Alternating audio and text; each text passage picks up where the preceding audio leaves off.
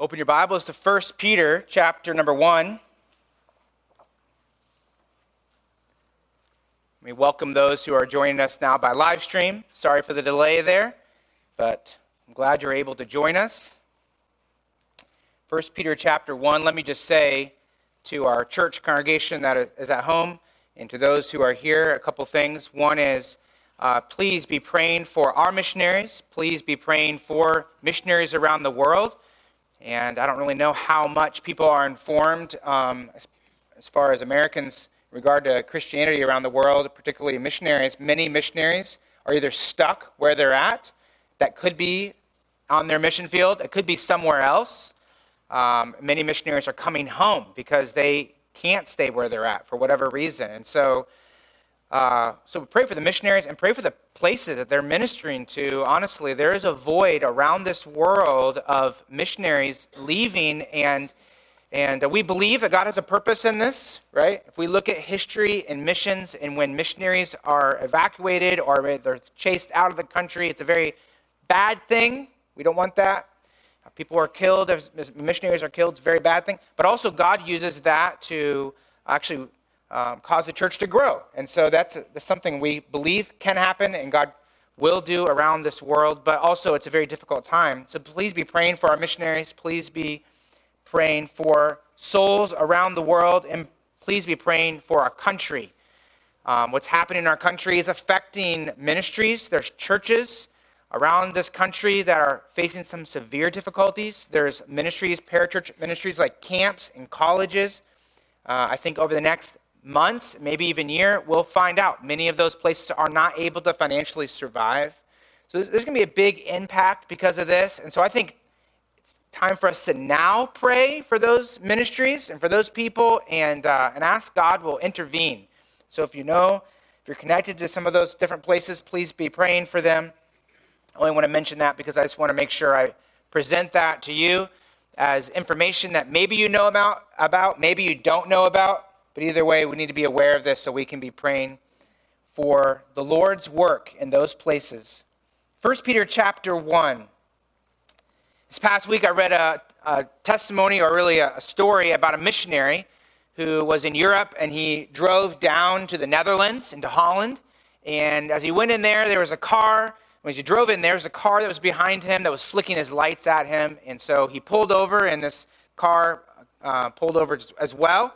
And this Dutch man got out and he came over to the side of the vehicle, knocked on his window, and he said, Hey, your, your lights are out, your brake lights are out back there. And so he was letting this American missionary know this. And the American rolled down his window and started speaking. And of course, his accent gave him away that he was American. And so the this Dutchman, he said, got really excited. He says, Oh, you're American. Are you American? He said, Yeah, I'm, I'm American. He's, he got really excited. He said, Oh, go into town. I'm going to take care of your brake lights and i am going to take care of you. And so they both drove into town, and sure enough, this Dutchman uh, repaired his, or went to a repair shop and repaired his lights and, uh, and got him food and took care of him. And when they were sitting down talking, he said, I want Let me tell you why I love America, why I love Americans. He said, In World War II, I lived in Holland with my family, my parents, and he was a child at the time. For five years, the Nazis occupied our, our, our state, our country, and they were very oppressive. They, they bombed our cities, they burned, they burned um, our homes, they, uh, li- many lived in our homes, they stole things from us, they, they tracked down and, and uh, our men and our boys and conscripted them into service, sent some people off to concentration camps, killed, killed other people who didn't follow along. Like it was a, a very cruel and difficult time. In 1944, they blew up our dams and it washed away all of our food supply. And in September of 1944, he was saying that 1,000 people a day were dying of starvation in Holland. And so if you, if you see pictures of these, of these children that were of that age, like you can see them, they look like they're in a concentration camp. That's how uh, terrible they looked. But he said the Americans came, even when the, the Nazis were occupying Holland, the Americans came and a mission called Operation um, Manna. And they took their B 17 bombers and they filled them with food and they flew about 400 feet above the ground, even though the, there, there was you know, guns that were pointed at their, their planes, even at the risk of their own lives. They sent 400 uh, B 17 flyers to drop food down for them to these starving people and, and literally saved Holland from starvation. And then eventually the Americans came in, fought the Nazis, many of them. It was one of the strongholds actually in the war in World War II, and many Americans died. It's actually a cemetery. I think there's maybe two cemeteries in Holland. They still actually, at this time, were taking care of the cemetery. They were putting flags out there. They were putting flowers out there. And so, whatever your view of all that stuff is, they had a, a particular view, particularly this man had a, a wonderful view, a, a delightful view of America because it saved his life. And therefore, this man said in 1945, he decided that he would never forget about what these American soldiers did. And every time he saw an American, he would seek to show kindness to that person. Now, not everyone's been treated that way by Americans, okay? So not everyone feels that way. But, but these people in Holland did. And, and why did these people, why did they respond like this, particularly this Dutchman? Why did he respond like this to when he saw an American like that? And it's because he appreciated the sacrifice Uh, of these Americans on his behalf. And we're here, we're talking today about what motivates us. In fact, oh, I didn't even show you a picture. There you go, there's a picture of it right there. We're talking about what motivates us to, to follow Christ, and that is the desire to honor him based upon the fact that he gave his life for us. And he has given us a great salvation. And we're talking about God's salvation and how we can live that out.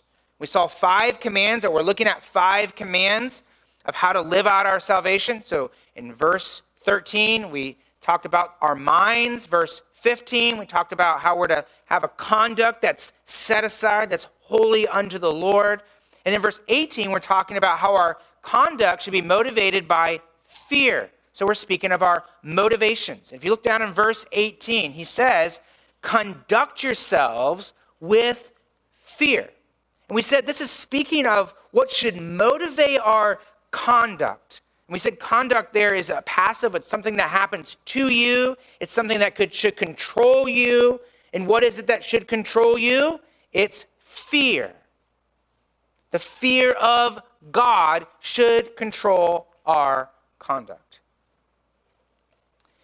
And it's probably good to recognize right here that fear controls a lot of things in our life. It's actually a very powerful motivator. Fear controls much of what people do. I mean, think about it this way we've shut down an entire world based upon fear, right? I mean, if you don't think it's a motivator, look around our world. Fear runs middle schools and high schools, right? You have some kids who are afraid of failure, so they are intense on making sure that they excel in whatever field they're in, whether it be their sports or their academics. Some fear the kids around them that they're not going to fit in, or maybe this girl won't like this per- like her, or a boy won't like them, and so they they in some sense allow fear to rule their life. Politicians rule by fear. Many of them do. They use power to manipulate and pressure people to follow them.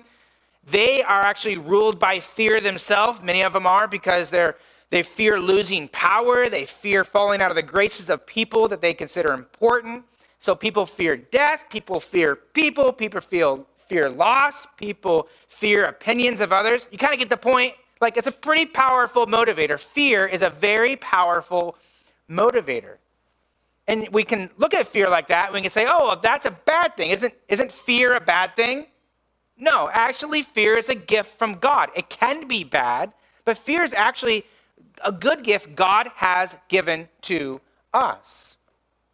It's a good gift God has given to us. Just think about fear and think about how it can be good. Yesterday, I was in a tree and I was trying to get a swing like adjusted up there. I couldn't get it.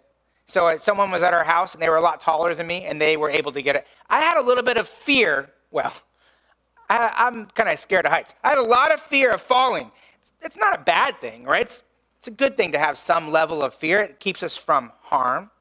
But what, what Satan does is he actually takes God's good gift, and he does this with all of God's good gifts. He takes God's good gifts, he, he twists it into something sinful, he takes God out of the picture and replaces people and things instead of God.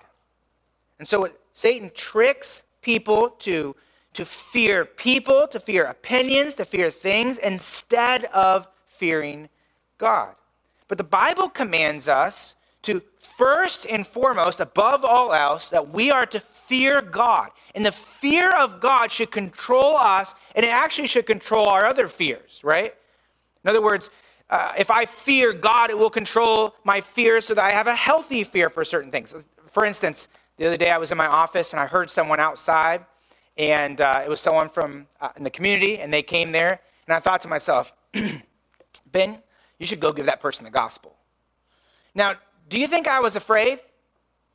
Yes, okay? Even if you're a pastor, you get afraid to talk to people about Jesus, okay? But I thought, I'm to go out there and I'm to give them Jesus. And my philosophy is if you walk on our property, you're to hear about Jesus, okay? And so, anyways, so I did that. But the point is, the fear of God actually controlled my fears. And there was a healthy fear I had in some sense, but it was not a fear that led me away from talking to Him. In some sense, it was a fear that drove me to talk to Him and be careful what I said around Him. So the point is, is that we talked last week about how the fear of God should control us, this desire to say, I'm going to honor you. Again, it's not a terrifying fear of God. If we're children of God, we're not terrified of God, but we reverentially fear Him. So last week we said there's two reasons that we should fear God. First, it's because we have a loving Father who judges us, who judges us impartially. In fact, look down in verse, in fact, we'll read the whole text here. But notice as we go through here, you can see those two parts. So verse 17 starts off uh, the context here, what we're talking about. And have we, have we stood in a while? Are you guys tired of sitting? Okay, once you stand up, okay? I'll be the only one to read, but you can stand up. Maybe that will help you out a little bit. That way you don't fall asleep on me. And that way uh, your legs don't get stiff. So 1 Peter chapter 1, verse 18 says, knowing, I'm sorry, verse 17. And if you call on him as Father who judges impartially, according to each one's deeds, conduct yourselves with fear throughout the time of your exile, knowing that you were ransomed from the futile ways inherited from your forefathers, not with perishable things, such as silver or gold, but with the precious blood of Christ, like that of a lamb without blemish or spot he was foreknown before the foundation of the world, but was made manifest in the last times for the sake of you. That's worth repeating, isn't it? For the sake of you, who through him are believers in God, who raised him from the dead and gave him glory, so that your faith and hope are in God. Let's ask God's blessing upon his word. Father, we ask that you will you'll give us grace during this time. There are a lot of fears in this world. There are a lot of people who are struggling with sinful fear. But God, may our hearts first and foremost submit to you. May we reverentially seek to honor you in everything we do. We pray in Jesus' name. Amen. You may be seated. When I was growing up, my dad was a pastor of the church I was at. He was also the administrator of the school I was at. And so everywhere I went, I was Dennis Ice's kid, and I couldn't get away from it. If I went on a field trip, somewhere like Indianapolis, they have a place called Conner Prairie, which is like an old, um, you know, 18th century little village. You know, if I wanted to jump over the fence and run around and break the rules, in my mind, I thought, I'm Dennis Ice's son, and these teachers know him personally. He's actually the headmaster at my school. He actually called himself headmaster. I mean, that he was the one in charge. And then he was also my my my a pastor in our church. So when I was in Sunday school, my teacher, you know, I paid attention, thinking, oh, my teacher knows my dad. It, it, it controlled my life in some sense, right? There's there's a healthy, I think, fear when I went to my friend's house, even, you know, and he said, hey, let's watch Knight Rider, you know, and I'm not allowed to watch Knight Rider, you know. So there's a sense where I know that eventually it's going to get back to my dad that I watched Knight Rider. My point is, is that there was no such thing as a day that I was not my father's son. And that, that understanding, that if you want to say that reverential fear, it actually affected me. And the same is true for us. We are, we are children of the Father. And, and there's not a day that goes by that we should, we should not consider that. We should consider the fact that He is our Father, and therefore He's our Father when we're at home. He's our Father when we're at work. He's our Father when we are in the movie theater, when that opens up again. He's our Father wherever we are. He's our Father when you're on that date with that girl, right? So everything we do is, is filtered with this understanding that God is our Father, and He's a loving Father who judges impartially, and therefore I desire to honor Him. And what a wonderful picture he gives in verse 17. If you look in verse 17, just of this father child relationship. Here we, we call on him like a child would his father. He, he, God disciplines us impartially, he judges us impartially, like a father does. And, and it's, it's, it's actually a very healthy way to view God in the context of a father and a parent father child relationship. Children, they should honor their parents, right? Isn't that what the Bible tells us to do? The favorite passage here for um, all parents. Children, obey your parents in the Lord, right? So if you're a kid in here, you're still in the home, you're under the authority of your parents, you should recognize that God has actually placed your parents above you as your authority. And your duty is right there is to obey. That's your duty. Well, why? You know, have you ever asked that to your parents? Why? You know, here we go. Why? Because we're to do everything in the Lord. There's a sense where, first and foremost, I fear God as a child. So I say, God, I want to honor you. Therefore, I want to honor my parents. I want to obey my parents. And, and secondly, you want to honor your parents. And so you can see that there in verse number two honor your father and mother. And the same is true for, for, for fathers and mothers. We are to, to operate in our home in the context that God is the one that we're seeking to honor. So, fathers, don't provoke your children to anger bring them up in the discipline and instruction of the Lord. So everything we're doing is in the context of God, I, I fear you as my father. I, I want to honor you as my father. Therefore, how I operate in the home is under that understanding. So if I'm a, a parent and I just am going off the handle, I'm screaming at my kids, and I'm provoking them to wrath, I'm not doing that in the Lord, of the Lord there, right? I'm not living under the fear of God. But actually, I should do it like this with kind of these two approaches, and that is one is discipline and instruction. And this is kind of helping us, I think, to understand how God approaches us. The idea of discipline is, is that a parent will allow their children to have some kind of loving pain so that it will redirect the child away from sin and foolishness towards the way of Christ, right? Kids by nature are foolish. And when you live a foolish life, what happens? There's pain in life. So as parents, we're trying to teach them, hey, you know, if you put your finger in the light socket, it's going to be painful, you know. Sometimes you allow your kids pain by natural consequence. Sometimes like putting your finger in the light socket could really kill them, you say, I'm going to let you, I'm going to give you pain. so you recognize that that's painful. The most important reason we do it, or I should say this, the reason we do it is because we love our kids, right? We love our kids. So it's not mean to them. And I would say what one of the things we're really trying to teach them is this is that we want them to see that life is painful apart from God, but most importantly, eternity is painful apart from God. And so you have this discipline aspect where we're trying to redirect them to the Lord. And then instruction actually is an interesting word there. It's nouthesia, which is actually a word we use for biblical counseling. If you've ever heard of nouthetic counseling, maybe you have, maybe you haven't, by a guy named James Adams, who was kind of the father of biblical counseling in the, in the 20th century. But, anyways, the idea is that we are, the idea of this word, it's a compound word, which means to set one's mind in order. It's kind of like to arrange someone's thoughts in a particular order. It's really a good description of what parents are trying to do. We're trying to arrange our children's minds and, in wisdom with God's word, reorder their thinking to think how God wants them to think, most importantly, in submission to the Lord in faith. So, this is, this is what God is doing to us. The Bible says that God is disciplining us, just like a father does with his children. Therefore, God does with us. And this should be a, something that's motivational for us, motivational to honor him, because he is like a loving father who cares enough to bring some pain into our life so that we'll be re- redirected. And where are we redirected to? We're redirected to him. Like he wants us to come back to himself and to follow his path. So, this is the first motivation.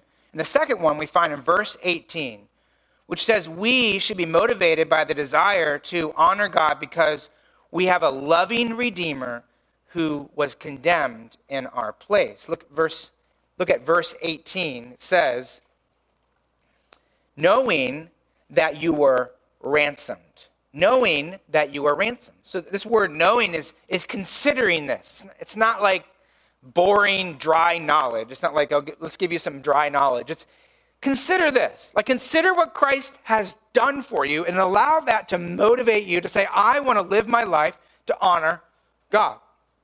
So, what has Christ done for you? Well, first he says there, Christ has ransomed us, or I should say, God has ransomed us.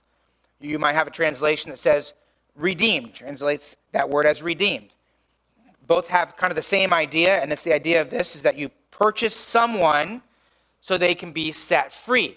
So the idea of redemption or ransoming is you purchase someone so they can be set free.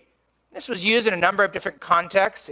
Uh, sometimes was used in the context of a of a um, a soldier who was taken away by the enemy, and so he was a soldier of war. He was in prison, and the family or the home country would purchase him to come back home to live. And so he was redeemed to come back home. Most commonly, it was used in regard to slaves being purchased, a slave who was under the mastery of an owner being purchased to freedom. One commentator actually has a really interesting description of this. He, he says in the Greco Roman practice of redemption, it actually took place in the context of the temple and, and not the temple of Jerusalem, but the idolatrous, uh, wicked um, idol, um, temp- uh, the wicked temple of idols and goddesses. And, and so what they would do is the, the slave and the master would go to the temple where there was a lot of sacrifices, a lot of sin took place, things you can't say out in public. Um, because it was so bad. But they would take these, these two people would come there and they would take the gold or the silver, whatever was going to be used to redeem this slave so he could be set free. They'd take it to this temple and they would give the money to that god, that idol or that goddess, and they would redeem. And so the idea was no longer was this was this slave owned by this master, but now the slave was owned by this god or goddess, and they were free to live in the context of that. And so that's kind of the picture that he's giving here. In fact, I think what he's doing here is he's saying, listen, that was this is the empty religious practice that you were purchased from. Like, that's not, I should say this way, that's not how God purchases us. It's not with silver and gold, with things that perish. It's not with these empty religious practices that you were once a part of, with these stone idols and these, these temples and all that kind of stuff. And so I think what Peter's doing here, he's making it a clear distinction between how the world views redemption and freedom and how God views redemption and freedom. I mean, think about it like this in verse 18, he says that you inherited some ideas from your fathers, right? So, in other words, there's, there's worldly ideas. There's something that's passed on to us, usually from a culture or a society. But some, in some way, there's something inherited or something passed on to people. It's an idea of here's what truth is, or here's what here's how you should believe. And they recognize within that society some kind of problem that's taking place. And they have an idea of redemption. Here's how you can have freedom, and here's how you can have freedom within that context, or whatever that is. And but the end of it is emptiness. It's kind of what he's teaching here in verse 18. And I really believe, according to the scriptures, there's two approaches to life. You either seek redemption and freedom through worldly means, or you seek redemption and freedom through Christ and his eternal work. So you get that? You either seek redemption no matter what society you're in, this is universal. You either seek redemption and freedom through worldly means, or you seek it through Christ. I believe that's what the Bible teaches. So let's think of some examples. Think about the American society we live in. Americans, we want to be happy, right? Some people are stressed out, so they don't want stress in their life. They, some people are suffering, so they don't want suffering. Some ha- people have difficulties with, with people, and so they want to get rid of those problems with people. And so, if you're lacking happiness, what does America say the, you, how you can have freedom and, and have that happiness? What, where we find that redemption at? Well, if you make more money, you'll be happier, right? If you're more successful, you'll be happier, right? If, if you are stressed out or you have a problem in your life, if you can dull the pain, you can be happier. Like redemption can be found in alcohol. Like take the edge off tonight, just take a little drink or pop this pill or shoot this up, and it'll kind of take away your problem. So, so you see kind of the cycle. It's like here, here's the world's ideas, here's the problem they see in the world, and, and they have some kind of way to redeem themselves, but in the end of the day, it leaves them empty, right? You can be a millionaire and you can be as lonely and and purposeless as anybody else, and you can be uh, a drug addict and you can find your life is empty. And see, so that, that's, that's how the world operates. Of course, within this context, I think he was talking about religious traditions that are here. And so you can, I think if you look down in verse 18, I think when he talks about the forefathers, sometimes people read that and they think, well, that's talking about Jewish forefathers, right? Weren't these Jewish people? Well, no, these were Gentiles. And you say, well, how do you know that? Well, there's a, there's a couple texts that tell us that here in 1 Peter and 2 Peter.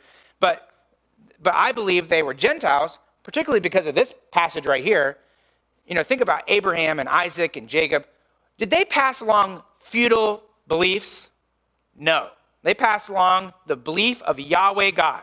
They passed along the Old Testament. So their forefathers, the Jewish forefathers, did not pass. Now, there were some forefathers that passed around futile things, but their, the forefathers for the Jewish people did not. Therefore, I believe he's talking here about, about Gentiles and, and, and the forefathers that pass upon these religious traditions. And there's, there's some comfort and there's some comfort and some normality and some belonging that's a part of tradition, right? Whatever you grew up in, there's a sense where you feel like a warm, fuzzy feeling when you revisit that. Maybe you eat that food that your mama made when you're growing up, or maybe you, you know, go back to that place and smell those smells or see those signs, you know. So there's, there's a sense of we like belonging, we like tradition, and traditions aren't necessarily bad. I mean, many traditions are neutral. For instance, if you're going to walk into your house, do you take your shoes off or do you keep them on? It's not really morally connected. It's, there's no really right or wrong with that. It's something that the culture kind of passes on. Or do you eat with your, when you eat food, do you eat with your hands? Or do you eat with a, a metal object? Or do you eat with a wooden object that's long and, you know, what are you supposed to do? What's the right thing to do? Well, that's a tradition that's passed on. It's not any moral connections. But many traditions are actually are tied to religious and moral meaning. So if you grew up a Buddhist, there are a lot of expectations of things that you will follow because that's how you grew up. So your, your family was, is going to pressure you to say, you should follow these things. Or if you grew up Catholic or Orthodox or Jewish, even Baptist, right? Your, pre- your family might pressure you to say, you, this is how you grew up. This is what you should do. But of course, we don't follow just tradition, right? We follow God's word. We seek to follow God's word and live within the context. And so religious and cultural traditions, they kind of many times have their ideas of here's what truth is, kind of like I said, the world's ideas. This is what you should do. This is how a person should live. And, and they also have their own ideas of what the problem is. They also have their own idea of what redemption is. Let me just give you some examples to kind of, some of you might be a little lost here. So let me just give some real life examples of some different major world systems and kind of how this fits within this up here. So let's think of something like Hinduism. First, let me say that we have many people in our area who are Hindus, and they're lovely people. And we should show love to them and kindness to them. This is not about people, this is about belief systems that I'm going to share here, okay? So if you know people in these contexts, you should love them, show Christ's love to them, because that's what we're called to do. But think about this the, the belief system of something like Hinduism. So they recognize that there's a problem with humanity, and they have a form of redemption. What is their form of redemption? Well, if you live, you know, a good life, a better life, hopefully you'll be redeemed and come back as a better thing, you know? If you're not a good person, then you're going to come back as something worse, like a rat. If you think that's a bad thing. I think those are bad things. But And, and the hope is that you can keep being reincarnated. So at some point in life, you can be a part of the divine reality, whatever that is. But you, you, can kind of see what that looks like. They have their idea of the problem and what is redemption for them. It's this reincarnation. Or think about Buddhism, for instance. Buddhism sees the problem as suffering and kind of the attachment to things and to desires. And so you're trying to detach yourself from things, from desires. And so, really, if you could say it this way, their idea of, of redemption is detaching yourself, following the eightfold path. Hopefully, you can detach yourself enough that you can experience nirvana and you can actually experience emptiness, which in irony is actually what the Bible says is the end of all these different kind of religions. Islam, they have their ideas of the problem is that you don't follow Allah, and so if you don't obey Allah, that's a sin and that condemned with hell.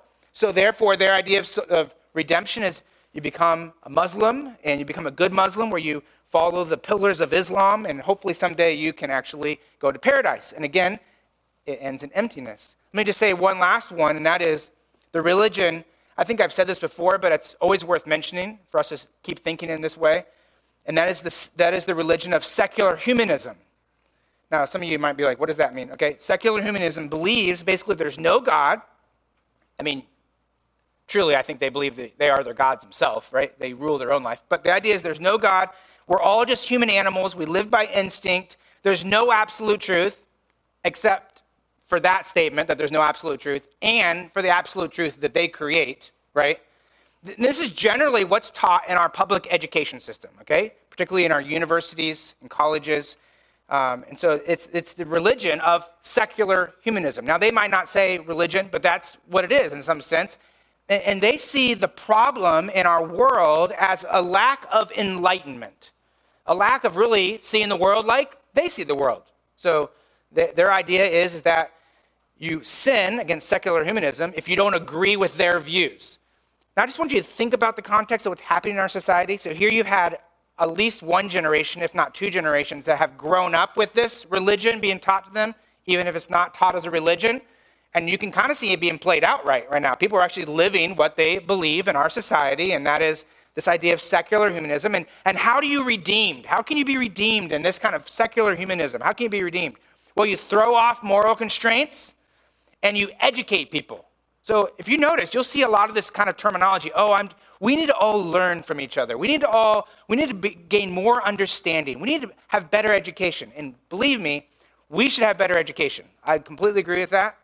But it's the idea of what they think education is, and that's in context of their religious system that they have uh, secular humanism. I was, so side note, wasn't planning on saying this, but I was reading an article that said that Penn State, I think it's Penn State, has a statue up right now of George Whitefield.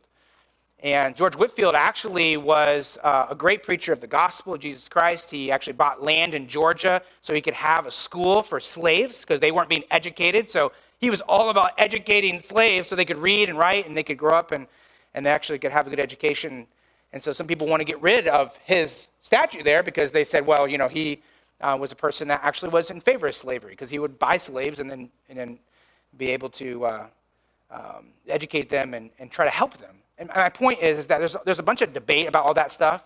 But my point is, Christianity, we're actually about educating people, so we don't go against education, but we want to educate them with the truth of God's word in the context of that. My point is, secular humanists kind of view the idea that that we can have redemption if we just enlightened everyone with what we believe is true. But actually, in the end of it, it's, it's emptiness. It's actually futile way of, a futile way of thinking and living.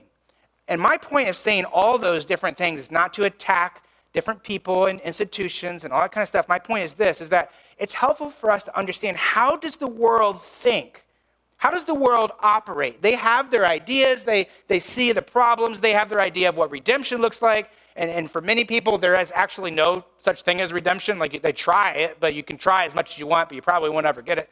And then, and then it ends in emptiness. It's futile way of thinking.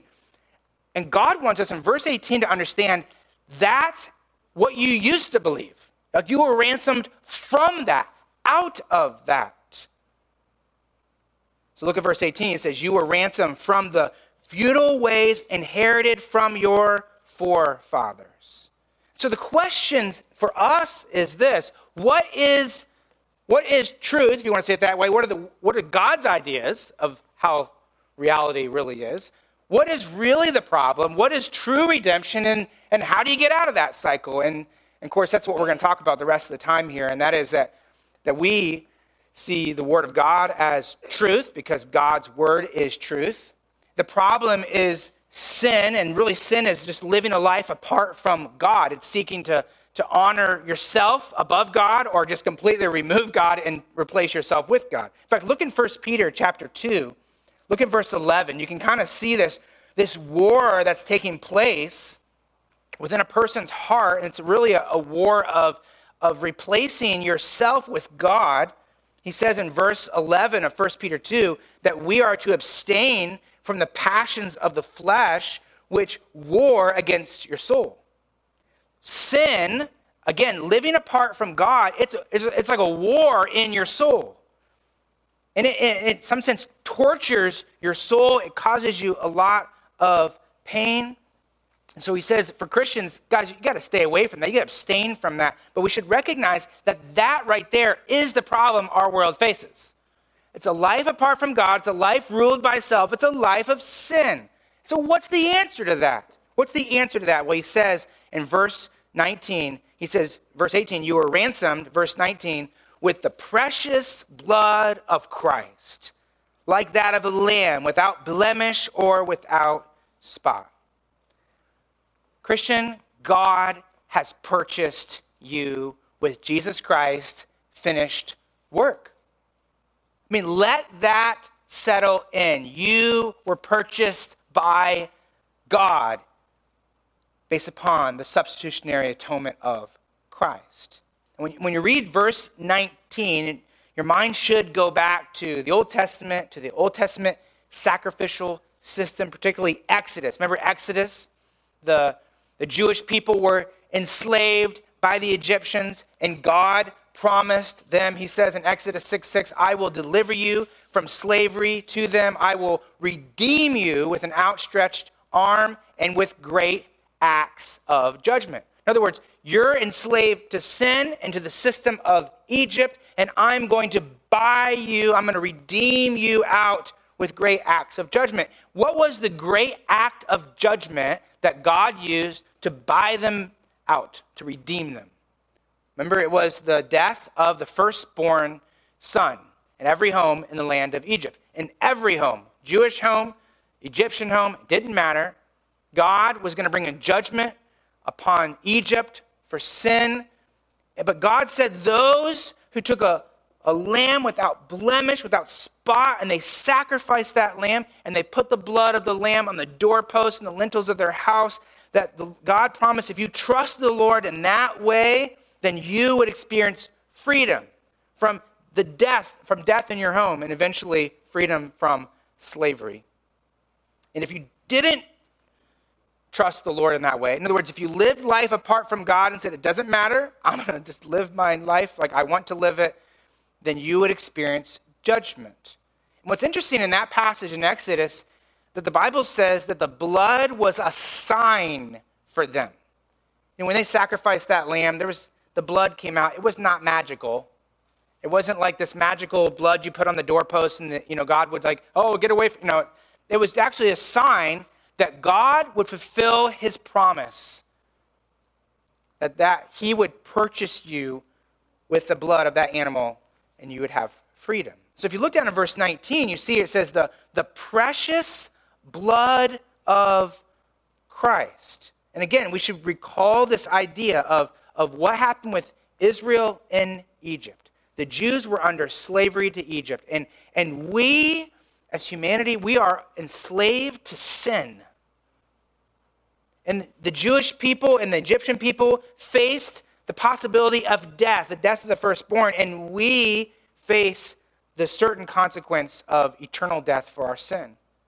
And like they were, the Jews were to sacrifice a, a one year old spotless lamb God sent his son, the spotless lamb, as a substitute for our sin.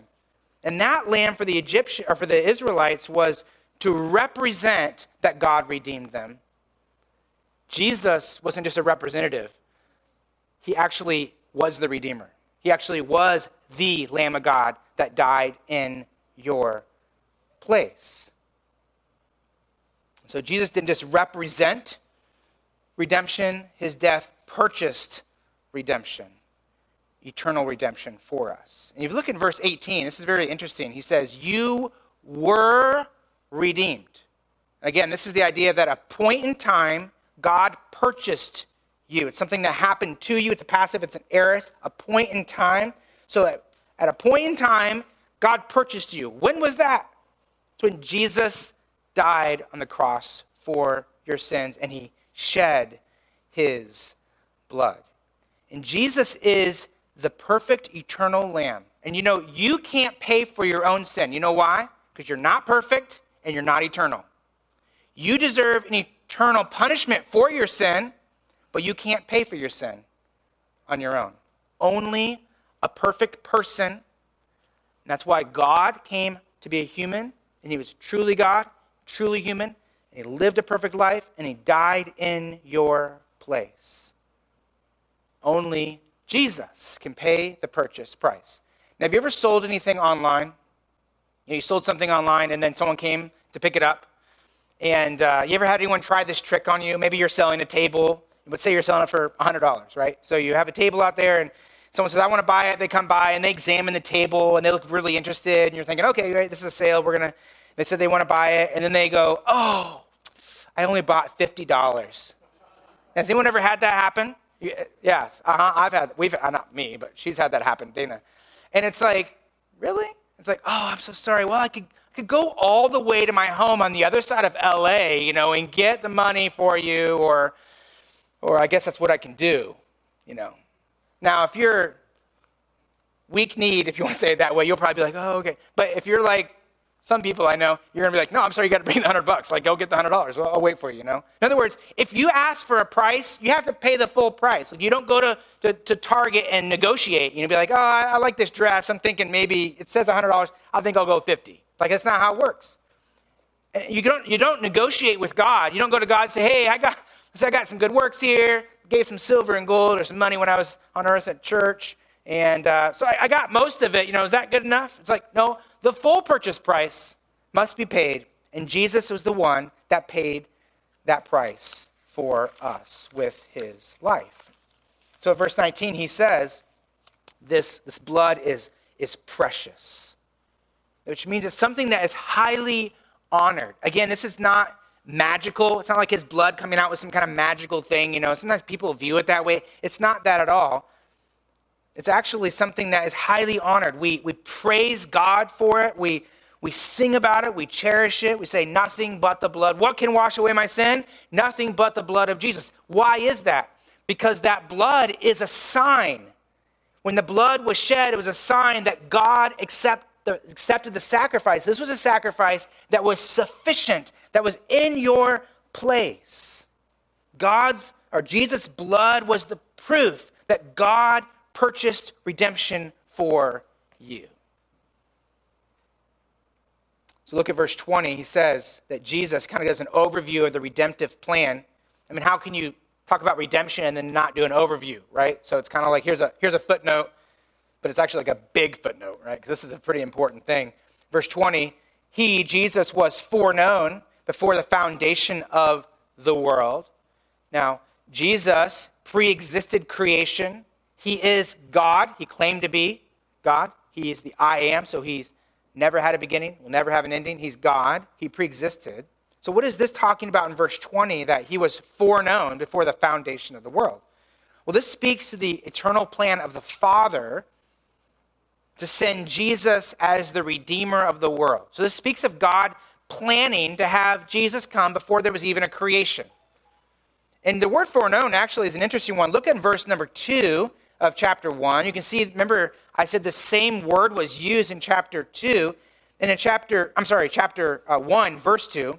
Chapter 1, verse 2. So you look in verse 2, you can see that it says, according to the foreknowledge of God the Father. If you look back in verse 1, it's saying that we're elect according to the foreknowledge of God the Father. Remember, we said this was actually the word foreknowledge speaks of God set, choosing to set his love on people. So it's actually a very compassionate, intimate word. It's like it's not just making a decision, but it's actually saying, I want to set my love on these people. And that's in verse number one and two. It says elect. Here, it's in regard to Jesus coming. And so God chose to set his love on his son by coming into the world to be the Redeemer. And then verse 20, look at verse 20, it says, He was foreknown before the foundation of the world. So God, God's plan was established before time. Look at verse 18. He says that in verse 18 that, that we were ransomed. So that take, took place in time. And then look at verse 20 again, the middle of the verse. It says, But he was made manifest in the last times. That's our time right now. So you can see here, it's, this plan was before time, it took place in time, and now in the last times, which we're in the last times, now it's proclaimed to us. Why? That's a good question to ask. Like, why? Why before time? Why in time? Why not? Like, what's, the, what's all? It's just like, God's like, oh, what's, this is a great plan. Let's do this. This is a good idea. Like, what does it say at the very end of verse 20 why God did this? For the sake of you. Isn't that pretty cool phrase right there? For you, God did this. That's amazing. Think of the wonder of that statement. Before time, within time, and now in our time, all this is, uh, has culminated for us to know about salvation and to experience the salvation of the Lord. And if that doesn't put the wonder and fear of God in our hearts and motivate us to say, everything in my life should be about honoring God, who knows what will. If you have perspective and you can see what's going on from God's perspective, you can recognize that God did all of this for His glory and for you, for your good. And that's amazing to think about. Why would we not surrender our hearts and our lives to Jesus Christ? I mean, imagine if I was going to say to you, hey, listen, we're going to surprise Dana with a party when her birthday comes up. We're going to have a big party. And I planned it for months. I, uh, we purchased things. I purchase things for her. That morning she gets up and I'm like, hey, we're going to have a great big party. Can you imagine if she was like, ah, whatever? She wouldn't do that, would she? Why? Because people cherish things that are, are given to them like that, especially things that are planned like that, right? God has planned this for you. How can we walk away from the wonderful plan of God? He did this for you. Look at verse 27. So that you, he did this for you, so that who through him are believers in God, who raised him from the dead, gave him glory, so that your faith and hope are in God. What's our response to God's redemptive work for us? We believe it, it's faith, and we hope in it. We long, we long for the work to be completed when we gather with Him in heaven. We long for God. If we truly understand what Christ has done for us, we will surrender our hearts and lives to Him and seek to honor Him. And that, that desire to honor Him should control our conduct. Should control our conduct. Just want to go back to this and think about it. God has given us truth. It's the truth of His Word. We all have a problem of sin. And the question before us today do you recognize that you've lived life apart from God? And do you recognize that Jesus has purchased your redemption? And listen, if you give your life to Christ in faith and hope, he promises freedom. Freedom. You shall know the truth, and the truth shall set you free. And that's what Christ promises. I read a, uh, a part of a book that's called On the Grace of God and it has a, a story in it that's pretty compelling. He tells the story, so I'm going to say it's true, okay? I've never heard this story before, but it's a story about Abraham Lincoln. Of course, Abraham Lincoln was a great abolitionist. He was the president that was uh, actually campaigned against slavery, and then, in the end of the day, he was the one that emancipated the slaves. Before he was president, when he was still going around Illinois and other parts of the country and he was having debates about slavery, he went to a slave market. And they were selling people there. They were selling people with dark skin there, selling black people. And he was appalled by it. He, he hated what was going on. But he saw this girl, this young girl, walk up on the auction block there. And he saw this, this innocent girl, and his heart was just so moved by what he saw. People started bidding on her like she was just some piece of property.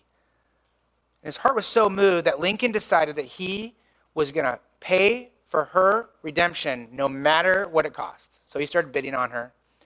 And eventually, he actually ended up buying her. And she came down with her head down low and walked up next to him, ready to go with him as her master. And, and Abraham Lincoln said this to her He said, Young lady, you are free. And she said, Free? What is that supposed to mean? He said, It means you're free. You're completely free. She said, Does that mean I can do what I want to do? And he said, Yes. Go do whatever you want to do. And she said, Is it free to say what I want to say? And he said, Yes, go say what you want to say. Does freedom mean I can go wherever I want to go? Abraham Lincoln said, It means exactly you can go wherever you want to go. And with tears of joy and gratitude welling up in her eyes, she said this Then I want to go with you. I want to go with you. Isn't that a great picture, though, right there? As horrible as all that was in that history of that time, wasn't that a great picture of what God has done for us? Right? He has freed us. And He's so loving, He's so kind. Jesus has given His life for us. How can we not say, Lord, I want to honor you? I want to follow you. And if you're without Christ, let me invite you to surrender your life to Jesus Christ today. Let me encourage you to find redemption through the blood of Jesus Christ, the forgiveness of sins. And then, Christians, last week I gave you this assignment to ask yourself these two, these two questions Why am I doing this today? Am I honoring the Lord? And I wonder if you did that this week, and if you didn't, don't feel guilty about that. But are you motivated by what Christ has done for us? Are you motivated by how God operates as a, a father with us? And Lord willing, it should motivate us to say, God, everything I do, I want to do to honor you. Let's pray.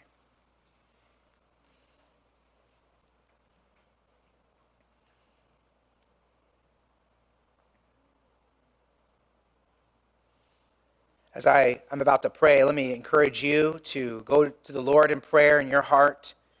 And if the Lord has worked in your heart in a particular way, would you just call on Him right now? And as a child calls on a father, would you pray to him if you're a child of God? And if, we, if you're without Christ, let me encourage you to call on him to be your Lord, to be your Savior.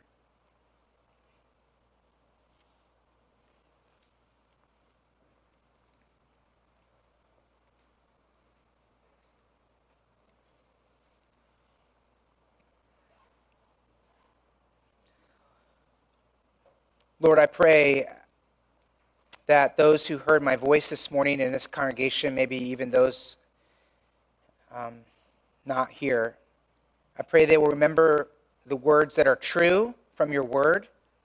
And anything that I said that confuses or, or is just my own ideas, I pray they won't remember that. I pray your, your word, your truth will last. It promises it will. And I pray it will last in the hearts of people. May it control. May it control how we think, what we say, what we do. May the understanding of who you are and how you operate and what you've done for us, God, I pray that it will compel us to surrender our lives to you. Our lives are not our own. We are bought with a price.